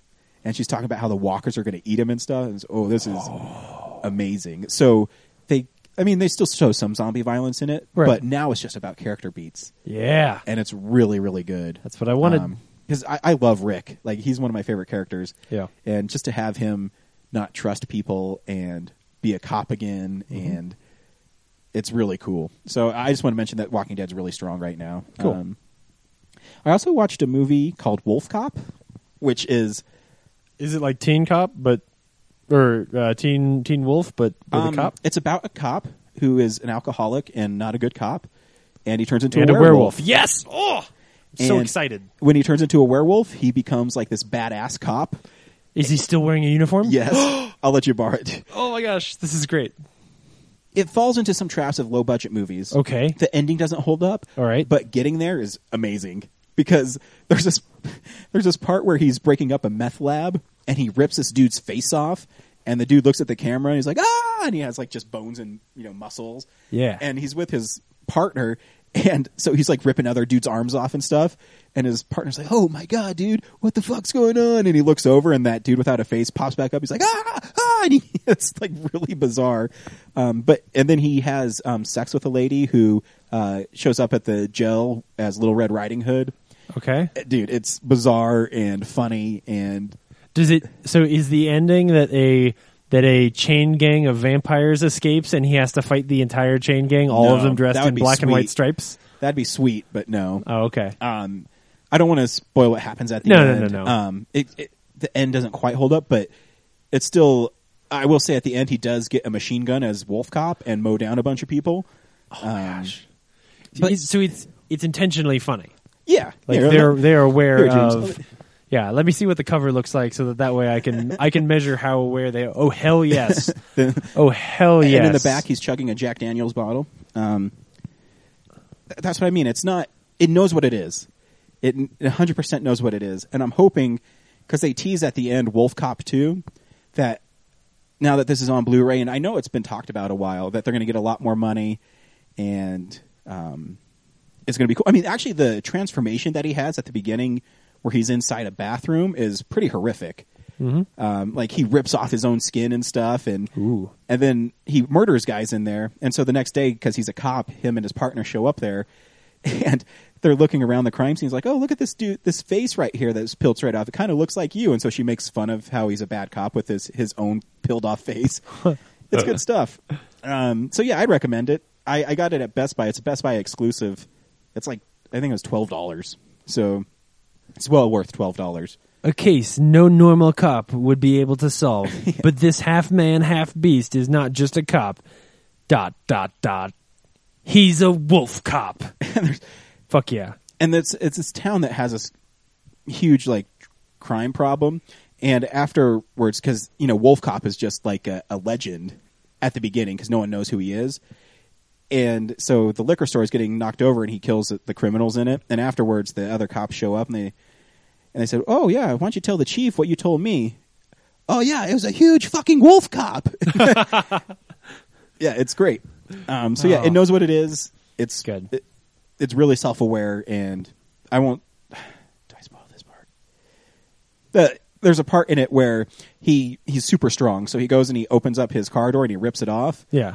and he looks across the street and there's an auto body shop and his partner says oh i'm right with you fuck yeah and then there's a montage of him outfitting his car to be like a wolf cop car that has like Ah. a w scratched in it it's freaking awesome so yeah it's pretty fun Um, That's awesome.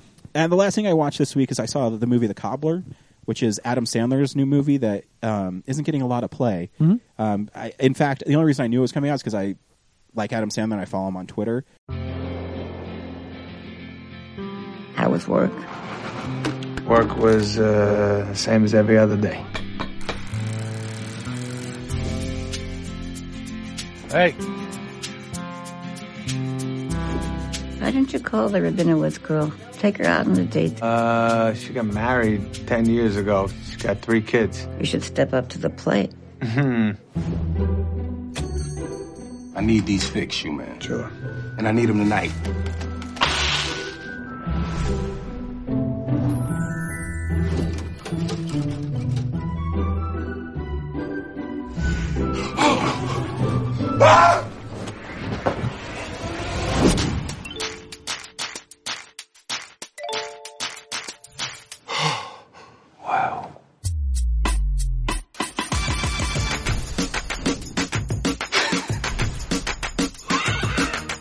I'm a woman.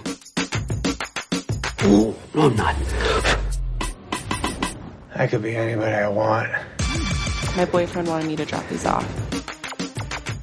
And you are. Thank you. Oh, you gotta be kidding me. Get over here. Me? Re- really? In, in there? With you? Oh, yeah. What? I can't do this. If you could do whatever you wanted to do, what would it be? Have dinner with your father. I was always telling your pop he should sell this crap and make some money. He can never throw anything away. Except his family. Hey, Pop. Avram, Hello, Sarah. I missed you so much. I'm here now. I'm worried, okay? What's going on? Your shop's closed half the time. You're acting all crazy. You get the rest when the job is done. I know where this is going. I've seen it before. You have not seen this before. Trust me. What the? Step into my shoes. It's a privilege to walk in another man's shoes, but it's also a responsibility. What size are your shoes? What? Step into my shoes. In it, he plays this guy named Max uh, Simpkin, and he is a cobbler by trade. His family's been co- a cobbler for generations, and they live in New York. And it has a familiar story where you know the property in New York everybody wants, and the old Jewish uh, community there is trying to be bought out by a rich person. Yeah. Um, but Max doesn't want to have anything to do with it. The only reason he's there is because his dad left his mom, and so now he's stuck at this cobbler thing to provide for his mom, who has um, Alzheimer's. So when he comes home, his his mom always asks that she's waiting for her dad to re- or his father to return after he left. He said he's going to go get pears, and he left and never came back. So it's this really cute, sweet moment where Adam Sandler every day has to come home and tell his mom that he doesn't tell her that his dad's not coming home, but he has to lie to her, and it's really heartbreaking. And he's really good in these moments. Um, and I really like this movie. I know a lot of critics haven't really liked it um, because what happens is, he finds out that there's this magical stitcher, and when he stitches shoes with it and he puts them on, he turns into those people. So when he turns into these people, he can live their lives. Mhm. So Dan Stevens, who was in Downton Abbey, I think he died in Downton Abbey. Yeah. Um, he's in The Guest. He's the guy from The Guest. He's this really suave English guy and has a hot girlfriend. Yes, he is. Um, oh, also in the movie, I guess. Yeah, and, and in it he, uh, so Adam Sandler gets his shoes. So he puts on his shoes and he finds out that he's actually gay, and he uses his this girl as a way to hide that he's gay from people. It's really fascinating. Hmm. And so, um, you know, so he does that, but he also gets mixed up in this that uh, people trying to overtake his neighborhood. It kind of turns into a Jewish superhero movie where he starts plotting against these people and he wears different shoes of, of people and he goes around and tries to solve problems. And um, Wow. the best moment in the movie, and it actually made me cry, is um, Dustin Hoffman plays Adam Sandler's dad. And he's only in it maybe 10 minutes. And Yeah. so his mom has Alzheimer's and asks, and at one point he asks his mom, is- she said, is, she, he said, are you sad with the life you had? Is there anything you change? He says, I would just like one more dinner with your father. So he goes to the shop and puts on the shoes and becomes his dad and comes over and they have this cute dinner and he brings her, there's like these pear things and he gives her the pears and all this stuff and they dance and he says all these right things and it's really sweet. And Hmm. like, so like a tear started coming down my eyes. I'm like, oh, this is great, and I won't spoil what happens, but it's uh, it, it's it's a really cute movie, and it's Adam Sandler doing drama. I mean, he's funny in it, but uh, Yeah. just little moments, Right. But it's it's like a punch drunk lover of Spanglish, where he's not, you know, what would he do? It's right. It's how he acts, what makes him funny. So I, I s- I say people should go see it. It's cool. It's a different type of movie. and Yeah. I really enjoyed it, and I was the only one in the theater, and it made me sad. Oh, I guess it was 115 on a Friday Well, with a okay. movie that wasn't very heavily promoted. Yeah. And it was at Highlands Ranch AMC 24. Right. Which, by the way, uh, their Cinema House 18 is super small. And it's the one that's like in the very far back corner. Yep, And I, I know think it. there's only like 30, 50 seats in it, anyways. Yep. Um, so, yeah, if you have a chance to see I think you get it on VOD right now. Cool. Um, so I, I, I'd say see it. I, I, I know it's not going to be everybody's cup of tea because there is some like hokey moments, but to me, I like that. And, it, you know, sometimes you need a story like that. Yeah. Um, so Cool. yeah, I definitely think you should check out the cobbler. Cool. Hey, this is how much money Chappie made last week. This is the box office stats. Ah, not good. Thirteen point three million dollars for Chappie. Yep. Um, and I, I'm not surprised. It is a tough sell. Uh, but I did want to mention. I kind of mentioned it last week, but the second best Marigold Hotel did eight point five million dollars Mm-hmm. Mhm. in as half as many theaters, and it had the highest per theater average of wide releases at five thousand dollars. And I would bet we see it stay in the top five for the next f- four weeks. Oh, probably. Uh, at, at the least. Like my parents are going to go see it tomorrow. Yeah, it's one of those like Um, we talked about last week. It's one of those movies that is for an older audience, and they're not like us where we have to rush out and see it. They're just, oh, I'll see it today. Yeah. I'll I'll see it Wednesday afternoon. Yeah, I wouldn't even be surprised because well, no, because you've got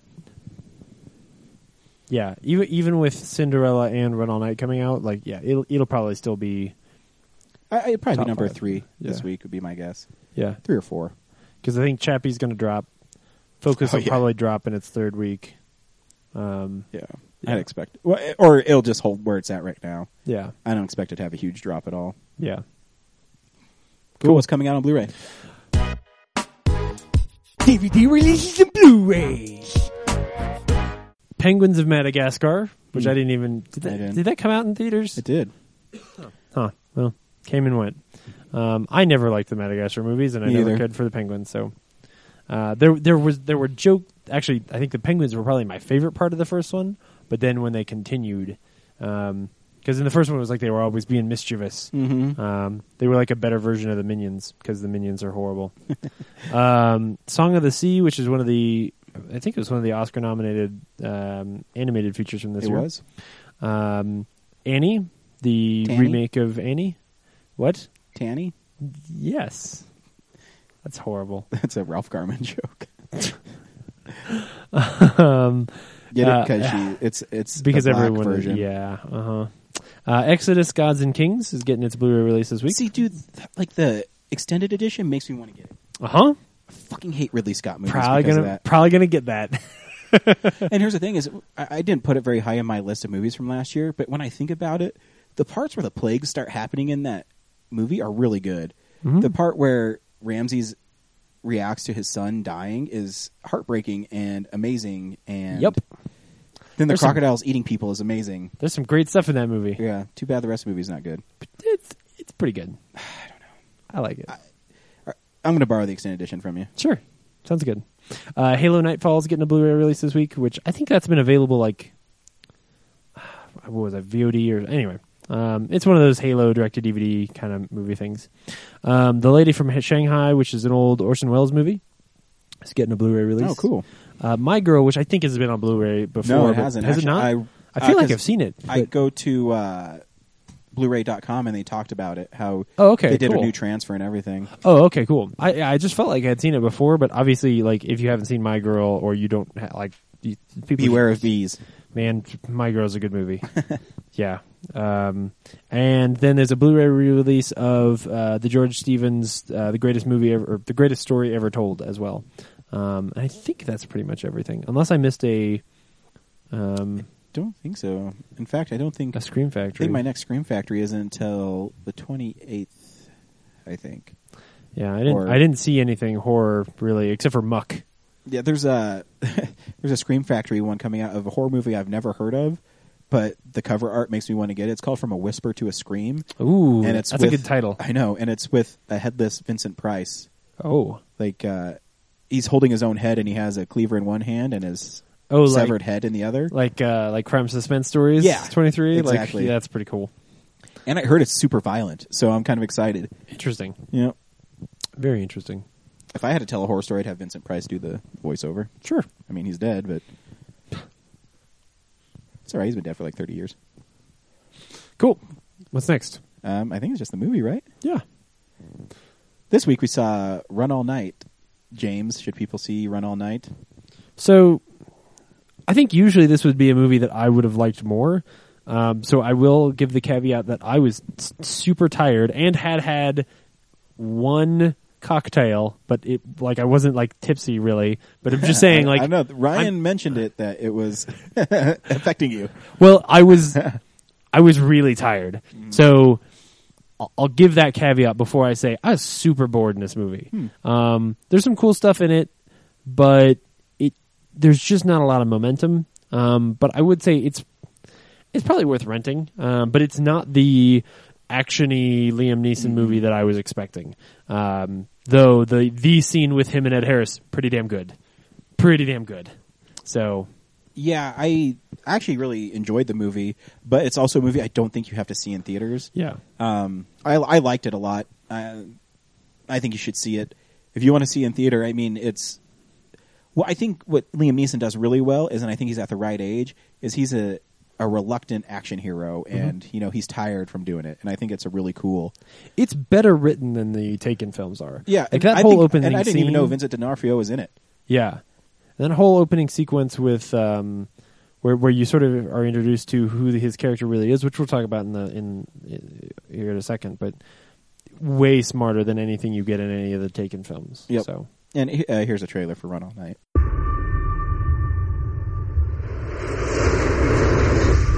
It's gotta be 15 years since I've been in here. Place looks different. All the old places look different now. I'm the only one ever cared about you. And all of that ended an hour ago when you killed my son. I pulled the trigger. I killed Ellie. to. He was going to shoot Michael. I'm here asking for my son's life, Sean. He's a good kid. He's got a family. He don't deserve this. You know this has to end. I'm coming after your boy with everything I got. And when it's done, and it will be done, then I'll let you die. What are you doing here? Both know why I'm here, Michael. So what happens now? Sean's gonna come after you, Michael. And if he can't get to you, he's gonna go after your family. This has gotta end tonight. Tell everyone to get ready. Jimmy's coming.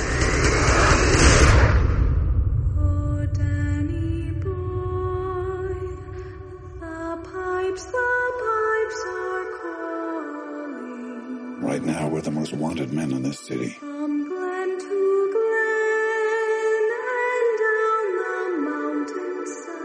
I know how this works. They're gonna start pulling your life apart. I want people at his house. I want people at his wife's family's house. Anywhere he might run for help. And the cops, they've got their own motivation. You've got to worry about staying alive. I'm the best chance you've got. Listen to your father for one night. One night.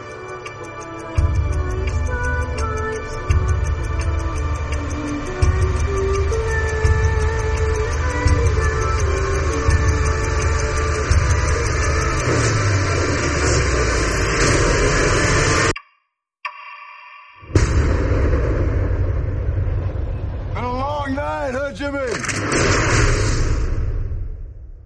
I think the trailer sells the movie really well. Um, I think that Yeah. the trailer's pretty good. Um, i- in it, Liam Neeson plays a hitman, and he's basically a loser. He's drunk all the time now. yeah, I mean, at this point, he's hardly even a hitman anymore. He he's like a he's a guy who used to be a hitman and now it's just an alcohol. alcoholic. Exactly, and and he works for. I doesn't even work for him anymore. I, Uh, sort of. He's he sort of works for and is friends with Ed Harris's character, Yeah. but like Ed Harris has also turned over a new leaf and is trying not to be a criminal. Really, like is genuinely yeah a good guy at this point. But the problem is, is his son grew up in that world, and Mhm. his son thinks he's cooler than everybody else. He's so he made deals with Albanian drug guys to bring shipments in because I guess Ed Harris actually runs a legitimate shipping business, as most people in the mob do. Right. And he passes on it. By him passing on it, the Albanians are now going to kill his son because they gave him a bunch of money. Turns out that his son Danny spent all the money, and it leads to this huge shootout with the Albanians. And Liam Neeson's son Michael happens to be the limo driver who brings the Albanians to their to Danny's house. He witnesses the murder, so then Danny's chasing him through the night, and he gets home and he calls uh, his. How does, how, how does Liam Neeson find out again? oh, Um, Danny calls um, his dad, and then his dad calls Liam Neeson's character, Yes. and then Liam Neeson's character goes to his son's house and says, "Hey, Yeah. um, just so you know, blah blah blah. You know, you don't know who you're dealing with, Right. And the, what I thought was an interesting part of the movie is Ed Harris's character actually told his son to stay away. He's like, "Hey, man, don't Right. mess them," because he knows the thing that he knows is Liam Neeson will kill. You know, is way more apt at killing people than his son is. Right. And so his son ignores him, shows up, and Liam Neeson kills his son in like a badass way where he shoots him in the neck. Yeah. and and I, I even like the phone call that Liam Neeson made to his uh, To Ed Harris. To, Ed Harris. It's great. It's, oh, It's so good. I killed your boy. Uh huh. Um, a- and it sets off this chain reaction where Ed Harris slips back into his old ways, where he said, basically, it's like you disrespected me by killing my son, no matter Mm-hmm. what my son did. Well, and there's a, there's an interesting level to it where he's motivated by the fact that he's got this really great line. Um, I think in the scene that we're going to play here, in We a should we second. should play this scene right now. Yeah. So the Yeah, yeah. scene, Here the we go. setup for the scene is is Ed Harris goes to this rest used to go to this restaurant with his son. Um, Liam Neeson wants to meet Ed Harris's character there because they want to talk about find a way to resolve this without killing Liam Neeson's son, and um, this is what happens. I'm here asking for my son's life, Sean. I pulled the trigger. I killed Annie. You want to send someone for me? Tell me when. I'll keep the door open. I'll put my gun on the table. Michael. He's a good kid. He's got a family. He don't deserve this. I'm the only one ever cared about you. And all of that ended an hour ago when you killed my son. I'm coming after your boy with everything I got. I won't let you take him, Sean. You got no choice.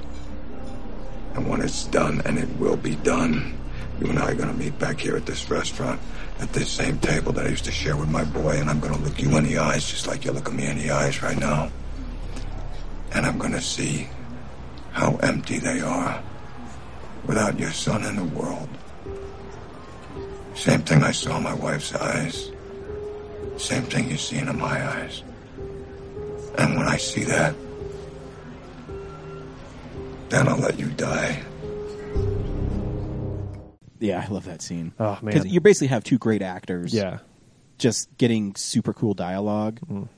And and there- Oh, so what I was going to say, Oh, the yeah, reason go I ahead. brought it up was that uh, there's this underlying tone of the, he's got that line about um, about how do you know what it feels like to know that your wife is never going to love you again, or that you, oh that you can't make your partner happy Oh, or something like that is just that motivation. All of a sudden, you're like, oh yeah, no, Ed Harris is going to like want to kill the shit out of you. Like Yeah, now you understand. And then he, then he even has at the his le- end of his monologue, he says, "I want you to look into my eyes and see how dead they are when your boy's not around anymore." Oh, then I'll let you fuck, die. Yeah, Yeah, it's really it's crazy. awesome. Um, so the movie's cool though. I mean, it, it, it suffers from the guy who directed did Nonstop and um, Unknown, which are both Liam Neeson movies. Mm-hmm. So they kind of have a working relationship, obviously. Um, I think Nonstop is a cool movie. Unknown was all right. This is a better film. Yeah, I think it's. I think it's shot really cool. Yeah. I like the parts where the the weird There- like CG zoom from one place to 'cause another. it's Yeah, like letting you know where you are in New York. It's kind of cool. it feels a little bit comic booky. Like it Yeah. kind of makes the world feel um, uh, a little less real f- to Mm. me for some reason because it feels like you're. I don't know. There's just something where Yeah. you f- you feel like the whole world is cons- constructed. Um, but anyway, it was neat. It was a neat effect. Uh, yeah, but it, and then I mean, s- basically now he's running all night from Ed Harris's character.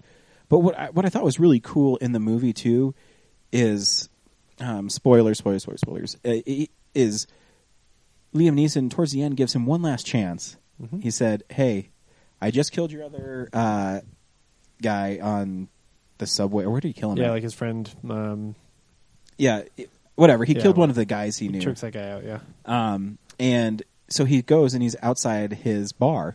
He says, "I'm giving you one last chance. Leave my son alone, or this isn't going to end well for us." Right. And he says, "Nope." And so then Liam Neeson just busts in there and he starts killing all his henchmen. And then he chases Ed Harris down, and then they have these really cool conversations about if you're g- if when we when you die, I'm going to go with you Mhm. because he's the only friend he has left. Well, what is it? When we cross that line, we'll go together. Yeah. Yeah. because there's there's even this great moment where they're in this train yard and they're shooting back and forth, and Liam Neeson gets him, and then Ed Harris tries to run away, and he's telling him to stop, like don't go any farther, just stop, and then he just shoots him again, Mhm. and uh, yeah, it's pretty good. Mhm. Um, Yeah. And then uh, who is it? Common. Yeah, and then Common Academy shows Award up as like winner. a uh, a weird um, hitman guy. Hitman guy that is kind of he- honestly, it feels like he's playing his character from Smoking Aces. Yeah. Um, which uh, Uh, yeah, there's not I don't know. much to him. I mean, he's just there to kill people. He seems cool and adds adds a level of sort of action to it that it, that the movie needs. Well, there is a sweet fight in uh, burning out.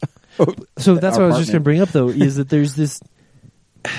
My problem with it, as cool as it is, my problem with it is that they evacuate the building because they know Liam Neeson's in it, and a candle or a, a, a- an, an Handful of oven bacon. left burning um, burns the whole tower down. Yep. Like what the shit? Like it's such a contrived action But then, sequence. but then they fight in the In the burn. Yes, no, in I the totally fire understand. Apartment. I totally understand. But couldn't they have like their fight causes like any other any James Bond movie, you'd have the fight knock something over and start the fire. So um that's the part where I was just like w- really? Like it just it felt like you put that together for a cool action scene. The- So I'll take it. whatever. But anyway, so yeah, it was fun. Yeah. you know. Um, so yeah, I, I forgot to mention this. And what are we watching? I went and saw Friday the Thirteenth. Yes. at Alamo, and it's the first time I've seen Friday the Thirteenth with a good sound system. Ooh. Um, I mean, I've seen it so many times at home, Yeah. but I've never seen it in a theater with a 7.1 surround sound system. Right. And the lady sitting next to me actually raised her hand saying she's never seen Friday the 13th. And those, Wow. there aren't too many people that haven't seen Friday the 13th. I'm one of them. Um, well, I'm going to spoil it for you. Yeah. Um, so at the end of, bye, honey. At the end of Friday the Thirteenth, um, there's a big jump scare where Jason isn't in Friday the Thirteenth except the very end, and so in Friday the Thirteenth, the killer is actually Jason's mom. Yeah. The reason is because they let her son drown. It's a different type of movie. Right. The second one, they It's almost decided- more like a revenge film. It is a revenge film Than a regular So at the end of the movie, they play this like really dramatic, happy music, and then the lady's out on the canoe. Um, and then as the cops are calling to her, and there's no sound, and she just wakes up and she's, "Oh, I'm saved!" And then at the last second, Jason pops out of the water and grabs her and pulls her under. Mhm. And I always heard that's an effective scare. I, I, I never, I'm not one of those people that jumps in movies. Right. Um, but when you have a sound system as good as it is, and you hear things you maybe have never heard before in the movie, um, I've seen the movie so many times. I actually know too that just before Jason jumps up, you can actually see like the reeds that are stuck on Jason, like in the back of the boat. So I'm like, oh, yeah. it's like a dead giveaway. But I'm, someone who's never seen it probably aren't look, isn't looking for that. Right. Um, so the lady next to me hadn't seen it, and at the end, he pops out of the water and goes, Rah! and it's like that loud, "Wheep." and this lady is like, "Blah!" and she like screamed. I was like, oh, that's why that movie is effective Uh-huh. because I've never sat in a theater where I had that kind of system Yeah. surround sound in it before for that movie. Yeah. Um, so it, it That's was cool. it was lots of fun. That's really Um, cool. Yeah. Yeah, I mean, it's a classic slasher movie, so Yeah. If you've never seen it, you should probably see it. Yeah. Um, yeah. Next week, we are not seeing a movie. We're not. Next week, we're doing Film Explosion 1985. Hugh Huey Lewis. Only 30 seconds, though, because I know he likes to sue.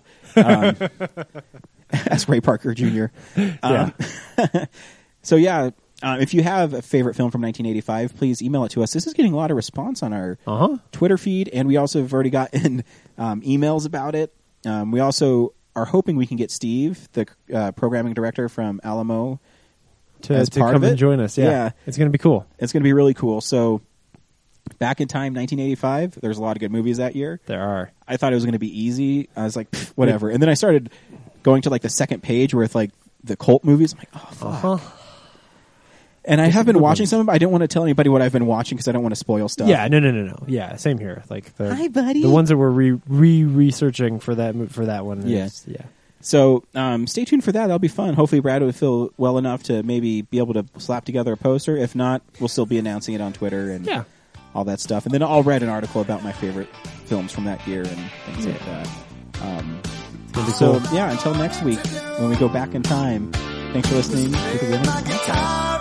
Bye.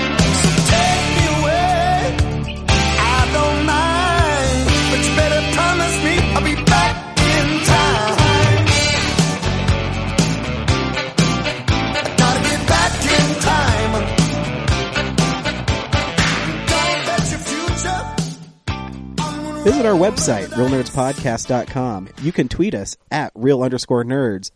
You can email us even, realnerds at gmail.com. Like us on Facebook. Hey, stream us on Stitcher. You want to call us? 720-6nerds5. And download us on iTunes. Just search Real Nerds. Thank you, Joe Kempter, for the wonderful voiceover. And also Spark Mandrill for the wonderful late night jazz smooth sounds of movies. You can find him on SoundCloud. This has been a Nebulous Visions production. Penguins of Madagascar